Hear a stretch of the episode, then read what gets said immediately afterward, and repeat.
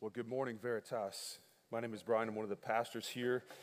Um, going to be fun this morning to, to continue to work our way through the Apostles' Creed. And, you know, in our study of the Apostles' Creed, one of the things we've been talking about is not just a knowledge of what we believe, but of why we believe it. And it, we kind of call that doctrine. That's a word that Mark and Jeff have both thrown out there. And doctrine is really a way of kind of giving a summary on what a given um, topic of the Bible, right, says, right? So we have the doctrine of man, the doctrine of sin, the doctrine of God, the doctrine of Christ, these different doctrines. Um, well, if you're interested in studying about Christian doctrine more, some of you know that I'm in the process of um, working on my doctorate, and as part of my dissertation, I'm designing a class that will be offered this fall. It's going to be a 10 week class on the study of Christian doctrine, but not just on kind of knowing the different facts about Christianity, but about how we can put this into practice in our life. So we'll take a deep dive into some specific doctrines. We're also going to look at how we can practice doctrine in our life in three specific ways uh, hospitality, we're going to look at forgiveness, and then rest or Sabbath keeping. So if you're interested in that, uh, keep that on your radar. It's, again, it's going to be a 10 week class, September. It'll get done before Thanksgiving. Not strictly men's ministry, it's open to anybody. Um, because it's part of my dissertation, I would just ask that you're really committed to it if, if it's something you decide to do. So we'll get more details out that, uh, about that out in a little bit. Um, as we continue our study, though, here we're going to linger for our second of three weeks on Jesus Christ. We had Jesus Christ last week. We'll focus on Christ this week and then next week as well. And we have that phrase suffered under Pontius Pilate, was crucified, dead, and buried. He descended into hell. You read that phrase, and it just begs the question why did Jesus have to die? Why did Jesus have to die? You know, we, we certainly ask it, right, as human beings why all the blood? Why the excruciating pain? Why the horrible means of death? And Jesus asked that same question as well. You know, he's in the Garden of Gethsemane the eve before his crucifixion, and he says, My father, if it's possible, let this cup pass from me. Dad, if there's any way I can get out of this, there's got to be some other way, Dad. I'll take it. But of course, there wasn't. So, why did Jesus have to die? Well, we're going to fill out the answer to that question as we go this morning. But for now, this is the answer I'm going to give you. This is kind of your big idea for this morning. Someone had to pay. Why did Jesus have to die? Because someone had to pay. You know, two weeks ago, Mark talked about how God, He's created all human beings in His image. And as being created in the image of God, there are certain innate desires that we have as human beings. And one of those desires is that we all long for justice, right? We all long for justice. I mean, this is this has been something that's been really kind of at the forefront in the last several years in our culture and our society. We know what justice looks like, and we have a pretty good idea of what injustice looks like. I mean, when the murder of powerless unborn children who cannot defend themselves happens, we have a sense that that's injustice. That's not right. And when Roe versus Wade got overturned a couple weeks ago, I realize that didn't solve everything, but we, we had a sense that we're, we're inching toward justice when that happens, right? When a police officer kneels on a man's throat to the point where he dies, you can't help but look at that and say that's wrong. That's injustice. And when Derek Chauvin got convicted for the murder of George Floyd, we knew that, it, at least in some sense of the word, justice had been done. I mean, if the judge in that courtroom kind of looks at Derek Chauvin, obviously committing a murder, and says, you know what, you're free to go. I, I don't want to tie you up any longer. You're free to enjoy the rest of your life. We say that's injustice. That's not right. We can't let that happen. That cry for justice, it's everywhere. It's been all over the past several years. If nobody pays, it's not justice. Right? If nobody pays, it's not justice. Someone had to pay. So let's go back to that courtroom scene. Just l- let me offer you a hypothetical, okay? Let, let's pretend that you're the judge in the courtroom and you have a big dilemma potentially on your hands. On the one hand, you know that your responsibility is to uphold justice. So you, you want to ensure that people act in accordance with what has been deemed good and right by the law, sometimes morally right. And if people don't act in accord with what is good and right, then your, your responsibility is to punish them, right? To ensure, that justice prevails. I mean, breaking the law has real consequences, right? Things get destroyed, people get killed, relationships get broken, hearts get scarred in some unimaginable ways. So, you know that leaving the wrong unpunished is not an option. But now let's imagine that you, as the judge in that courtroom, you know that justice isn't the only value that you're operating on. You value love as well. Now, you know that, that love isn't opposed to justice. Sometimes the most loving thing to do is punish a wrong that has been done. And in this particular case that you have, you deem that the death sentence is the proper punishment. That's the only thing that will let justice be had in this situation. But you love the person on the stand so much that you, you don't want their life to be lost by handing down the death penalty to them. So, on the one hand, you want to be just. But in, on the other hand, you want to justify the guilty person on the stand. It's quite a dilemma. What do you do? I wouldn't want to be in that situation.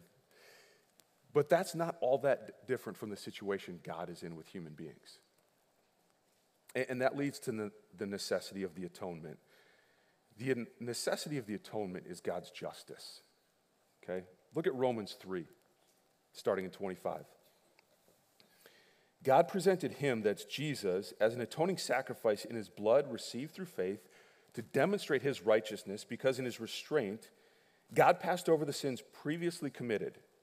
God presented him to demonstrate his righteousness as, at the present time so that he would be righteous and declare righteous the one who has faith in Jesus. Some translations say, so that he could be just and justifier of the one who has faith in Jesus Christ. Now, to atone, you, you might think of it as make amends for something. Uh, maybe a little bit better way to think of it in this situation is to pl- uh, maybe to supply satisfaction, right? God's wrath against sin, his punishment against sin, it has to go somewhere, right? It's got to be satisfied. And it went to Jesus on the cross. God is perfectly holy. There's not one bit of sin, one bit of law breaking in him. And because of this, he has to uphold justice. If God is not just, then he's no, he's no longer God as we know him. But in his great love, he also desires to justify us, to kind of get us off the hook for our sin, so that we might be brought near to him. And this leads to the cause of the atonement. Cause of the atonement is God's great love. The atonement was necessary because of God's justice, but what caused the atonement is God's great love. Just flip your Bibles one page to Romans 5, starting in verse 7.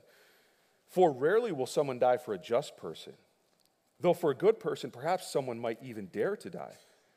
But God proves his own love for us in that while we were still sinners, Christ died for us. Now, let, us be clear at this point. The atonement actually wasn't necessary. Okay? There's nothing in me or in you that said, God, you have to save us, right? We deserve that. But once God, in his great love, decided that he would save some, then this is the only way. This was the only way through Jesus Christ on the cross. We're going to pack this a little bit more as we go, but before we do, let, us kind of unpack these specific phrases of the creed. So, first we have suffered under Pontius Pilate. Suffered. Jesus Christ suffered. God the Son intimately knew all the pain physical, mental, psychological, spiritual, emotional that, that human beings could inflict on him. And his suffering didn't start with the passion narrative, right? His suffering started the moment that he descended from heaven and came to earth as a human being. He left all the comforts and all the glory of heaven. He was exposed in his humanness to a lot of the same discomforts and sufferings we are, right? Things like fatigue and thirst, and hunger, but also things like humiliation and mockings and being disrespected throughout his life. And then under Pontius Pilate, kind of seems out of place. Why is this guy included? Seems like he's not that important in the grand scheme of things. But the, one of the reasons why the writers of the Creed include it is to locate this event in human history. The passion of Jesus Christ is an actual historical event. It happened at a particular place and in a particular time. And that phrase, under Pontius Pilate, it also points to two sources of Jesus' horrific death. Of course, it was God's plan. We know that. But it was also man's doing. It was your doing and it was my doing. It was our sin that put him on the cross. And then we have was crucified. Death by crucifixion was the most horrible way to die. The Roman soldiers that carried it out were professionals in not just killing, but in inflicting pain. And the victim on the cross would die by suffocation. They, they were essentially almost forced to inflict a death by suffocation upon themselves. There's the flogging that happened beforehand, right? They would get whipped, and, and there chunks of Jesus' back, his flesh would be torn away. That was certainly painful in itself. And then there was, of course, the nailing to the cross. And let's not call them nails, they're stakes. Nails, as we know them, would never have held Jesus to the cross. There were stakes pounded into his wrists and his legs just above his ankles. And when he was on the cross, he was forced to support most of the weight with his arms. But that would cause excruciating pain because it would tear his, his median nerves out of his muscles and cause shooting pain up his arms, into his neck and head, down his torso. And when his arms became too weak, he would relax and try to put some weight on his legs. But that would cut off his airway, and he couldn't breathe.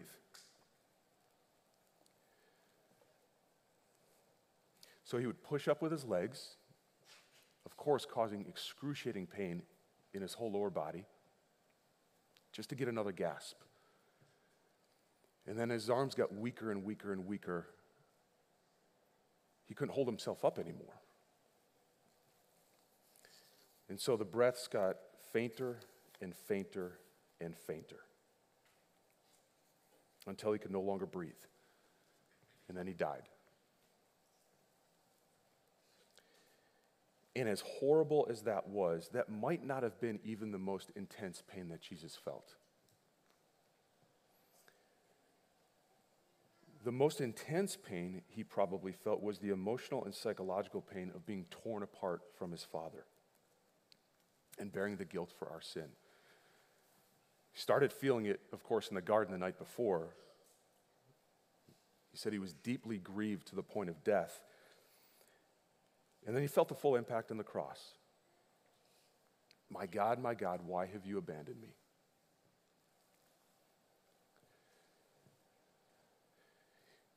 It's okay to sit in that for a minute.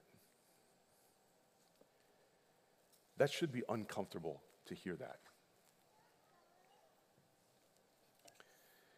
And then we have dead, buried, and he descended into hell. Now, the three parts of this phrase the dead, the buried, the descended into hell essentially, they, they drive home a single point. What happened three days later? It was not a resuscitation, it was a resurrection. Jesus actually died. Life left his body physically as it does ours when we die. And this is important because if Jesus had never died, then he never conquered the power of sin. And then when we're united to Christ by faith, we cannot experience the power of sin being put to death in us. But he did die. And so we can experience that power. And then he descended into hell. How do we make sense out of this? Well, like I said, it's included essentially to make the same point that Jesus really did die. How do we justify this from the Bible? Well, the, the Greek word Hades, where we get this word hell, it certainly can refer to hell or the eternal place of torment, but it doesn't always refer to hell. It it, like Sheol, this word in the Old Testament, you, you probably see in the Psalms a lot, they can just refer to the grave or the, kind of the, the state of being dead or this temporary realm of the dead. And, you know, on top of that, there, there's no evidence in the Bible that Jesus went to hell, to the uh, eternal place of torment when he died. So we know that these words, Sheol and Hades, can refer to this temporary realm of the dead. And we know from the Bible, particularly in the Gospel of Luke, that this place, Hades, it included, before Jesus ascended to heaven, both a place of cursing, okay, where people who hadn't put their faith in Jesus Christ went after they died, and it included a place of blessing, a place where people who had put their faith in Jesus Christ went after they died. This is where Jesus went, along with the criminal beside him who professed faith after he died. His spirit went there, his body laid in the grave. And after Jesus rose and ascended to heaven, he brought the spirits of the faithfully departed with him to heaven, while the spirits of those who did not have faith in Jesus Christ went to hell. And ever since Jesus ascended, the spirits of the faithfully departed go immediately to heaven to be in the presence of our Heavenly Father. But this leads to the heart of the atonement. The heart of the atonement. Heart of the atonement is substitution. The heart of the atonement is substitution. The heart of sin is us substituting ourselves for God. Right? We want to try to take the place of God and be master of our lives, ruler of our lives, build our own kingdom, do our own will. And because of that, we deserve only God's wrath and death. But the heart of the atonement is God substituting himself for us in Jesus Christ. Probably most succinctly stated in 2 Corinthians 5, verse 21. He made the one, that's God made Jesus, God made Jesus, who did not know sin, to be sin for us, so that in him we might become the righteousness of God. So let's look at what Jesus did and what we did. This is what we brought to the situation. That's it. That's what we brought to the table with God rebellion against God. And Jesus bought perfect obedience, which included his suffering and his death. But what do we get and what does Jesus get? Jesus gets our guilt. And I, I don't mean our day to day guilt from the ongoing sin in our lives. That's okay that we experience that guilt. Jesus gets the guilt that would have pronounced us guilty and sentenced us to an eternity apart from God. That's the guilt that Jesus gets, while we get forgiveness. What else do we get? While Christ gets our sin, we get his righteousness, as 2 Corinthians 5 says. We get God's mercy, mercy. Jesus gets God's wrath. We get life. Jesus gets death. That's the substitution of the atonement. So, what does all this mean for us? Well, someone had to pay. So, so number one, repent. Jesus had to pay. So, number one, repent and let him pay for it. Let Jesus pay for it. Let's look at Acts 2. This is one of the beautiful things about the creed. We're not in just one part of the Bible, we're all over the Bible. This creed is so saturated with biblical truth. Acts 2, starting in verse 36. Therefore, let all the house of Israel know with certainty that God has made this Jesus, whom you crucified, both Lord and Messiah. When they heard this, they were pierced to the heart and said to Peter and the rest of the apostles, Brothers, what should we do? Peter replied, Repent and be baptized, each one of you, in the name of Jesus Christ for the forgiveness of your sins, and you will receive the gift of the Holy Spirit.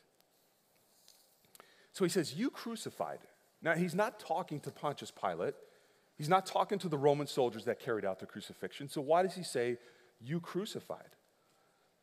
Well, we alluded to it earlier. It was their sin. It's our sin. It's your sin that kept Jesus on the cross that put him there. And notice that he refers to Jesus as Lord and Savior. That's very intentional, or Lord and Messiah. Right? Messiah is the anointed one, the anointed Savior of the world. That's pretty self explanatory. Why does he include Lord there? We learned last week from Jeff that that, that word Lord it means master or ruler of the universe. Veritas, nobody is in hell for sexual immorality. Nobody's in hell for lying or cheating or stealing. The only reason that someone is in hell is for rejecting Jesus Christ as the Lord, the master of their life. He's taking a dig at that right there. And they say, Well, we're pierced to the heart, so what should we do next? Well, Peter tells them. He says, Repent. That word means to change your mind. You, you change your mind from thinking of yourself as master of your life to thinking of Jesus Christ as the master of your life. It doesn't mean that you go from thinking, I'm a pretty good person, to acknowledging that you know you make some mistakes, there's some wrongdoings in your life. Repentance is a complete 180 turn. You're going one direction and you turn and you completely go the opposite direction. It's from thinking you're not that bad of a person and you can save yourself to coming face to face with the fact that you are a rebellious enemy of God and you despise the fact that He is King of the universe. And you also acknowledge that you're in desperate need of His mercy and forgiveness. Because everyone is not saved. Only those who repent and believe are, those who change their minds are saved. Of course, you know, we as Christians, we practice repentance throughout our Christian lives, our turning away from our daily sin. It, it, doesn't end until we get to heaven. But what I'm talking about here is you and I's repenting of rejecting Jesus Christ as our Lord. That happens one time in our lives. And after that happens, we're united to Christ in his death and in his life. And after that, there's only one thing left to do let Jesus pay it. What God did through Jesus Christ in his life and in his death and resurrection accomplished everything that it ever had to do in order for God to be just and you and I to be justified. There is nothing left to do, there's no penalty left to pay for our sins. The justice of God is satisfied. So let's go back to that, that courtroom one more time. Okay, another hypothetical for you.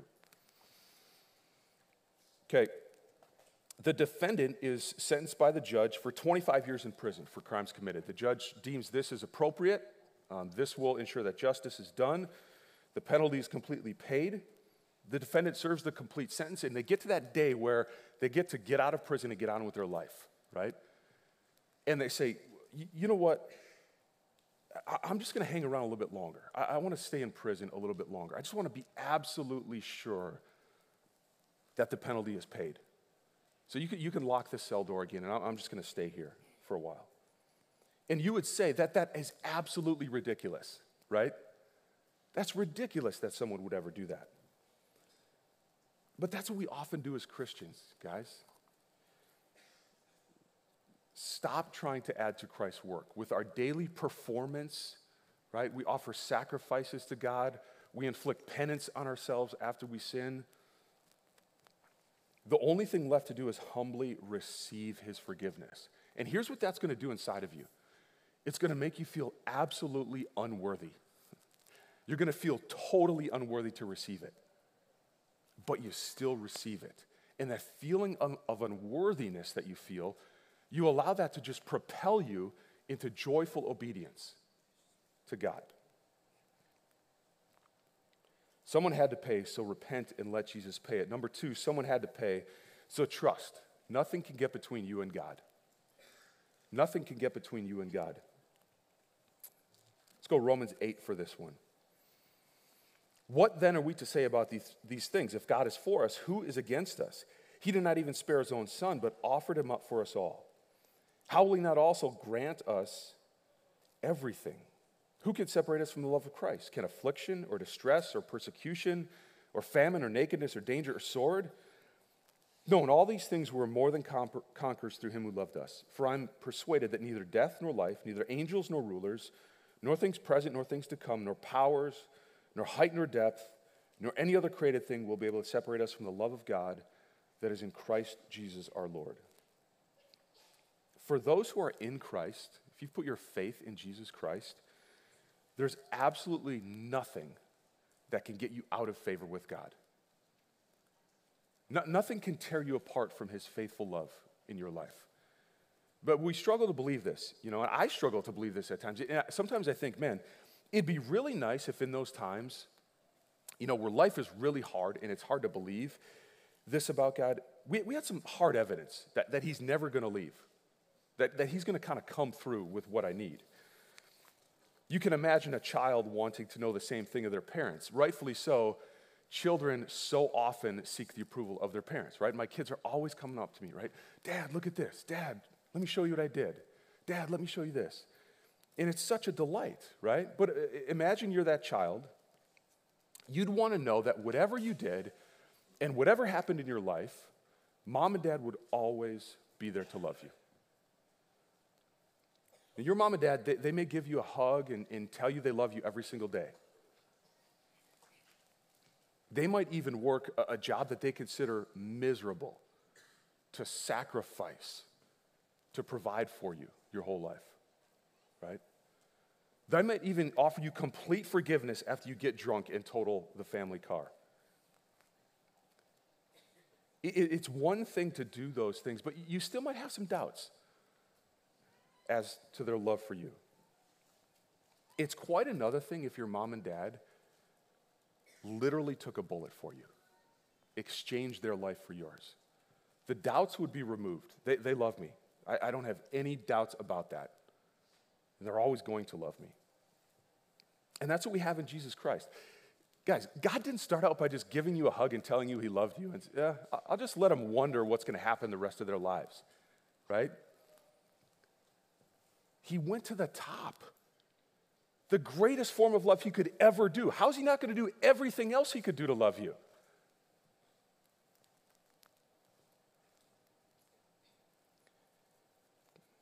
Guys, fight, fight for hopeful trust. Hopeful means optimistic, right?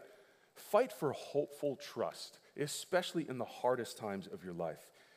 When life doesn't work out the way you want it to or the way you think it will, never doubt God's love for you you always have hard evidence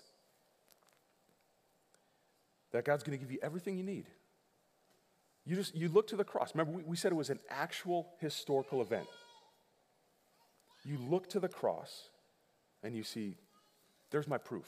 It's always there. You can never undo it. And last, someone had to pay, so die daily. It's no longer you who live. Someone had to pay, so die daily. It's no longer you who live. Let's go to Galatians 2, starting in verse 20.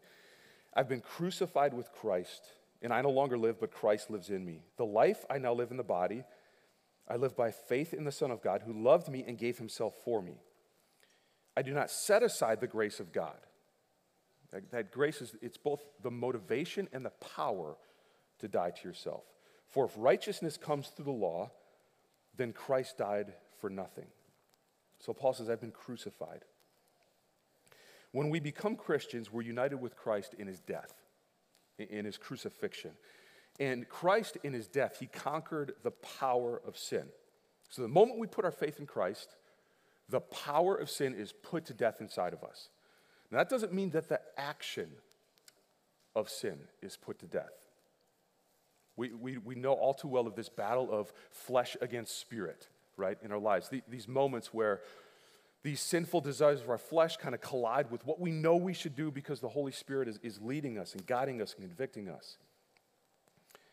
So the power of sin is crucified in us, but we are daily crucifying the action of sin in our life. What does that mean? Well, your, your flesh wants this thing, right? It wants to engage in lustful thoughts. It, it wants to cut somebody down with your words, right? You want to get somebody back that wronged you. And in that moment where you haven't sinned yet, but your flesh and your spirit are at a crossroads, you don't allow your flesh what it wants to have. because you have the power to do that by the Holy Spirit in you. You know, I was mentioning I'm on my dissertation now, and, and I was working on it last Sunday morning after, well, after the services, Sunday afternoon.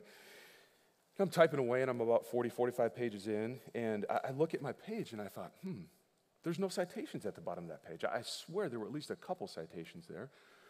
And I scroll up, and there's no citations in any page. I thought, wow, I'm about 65, 70 citations deep. What's going on here? Hit undo, that doesn't work. I know autosave is on, but I can't retrieve a previous copy of it. I can't imagine how much time it's going to take to redo this if I have to do it, right?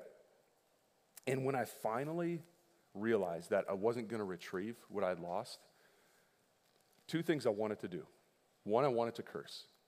I thought, man, that could be the most gratifying thing to do right. Like that might make everything better right now if I can just say a really bad word, you know? Oh! And then I thought, two, God needs a reprimand right now. God needs a reprimand, like a strong one for me right now. God, you don't know how hard I've been working on this thing. And I don't know quite how this happened, but in that moment where you know your, your flesh and the Spirit of God meet, I, I just, God, I'm just going to let you crucify that part of my flesh right now. And I was talking to my wife later that day, and I told her what had happened. And I told her that I hadn't cursed. And she said, Really? You always curse when that happens. it's like, Thanks, Carrie. Well, that, that's sanctification for you, right? She was more surprised than I was, I think. But understand this, guys dying to yourself, it's not about what you're not allowed to do, it's about what Christ has freed you to do. It's miserable if I were to live my whole life with a filthy mouth, with anger every time something went wrong, and questioning God at every turn. That's a miserable way to live life. That's not what Christ freed us to do. So maybe just as a, a simple application, just start your day. Lord, I resolve to die to myself today. Just help me to do that, Lord. And you'd be surprised how often God will bring to mind moments and big things and small things where you have an opportunity to die to yourself. Life can be really, really hard, harder than losing citations on a dissertation. And you know, sometimes the evil and the suffering that we witness and that we experience ourselves, it can prompt us to ask the question, God, why? You know, wh- why do you allow so many things to go wrong in the world, in my life? Why do you allow so much evil and suffering around us? And we often don't get a complete answer to that question. But we know beyond a shadow of a doubt that part of the answer to that question cannot be this it cannot be that God is removed and distant from us in our suffering, in our weakness, in our frustration. That cannot be the answer. That's not an option. He, he doesn't just know about your suffering, He doesn't even just care deeply about your suffering. But He entered into it, He took part in it, He participated in it, in His flesh and blood. He took on our suffering and death. He suffered under Pontius Pilate, was crucified, dead, and buried. He descended into hell. The only right response for us is, Lord, have mercy on me, a sinner. And God is absolutely happy to meet that need. Let's pray.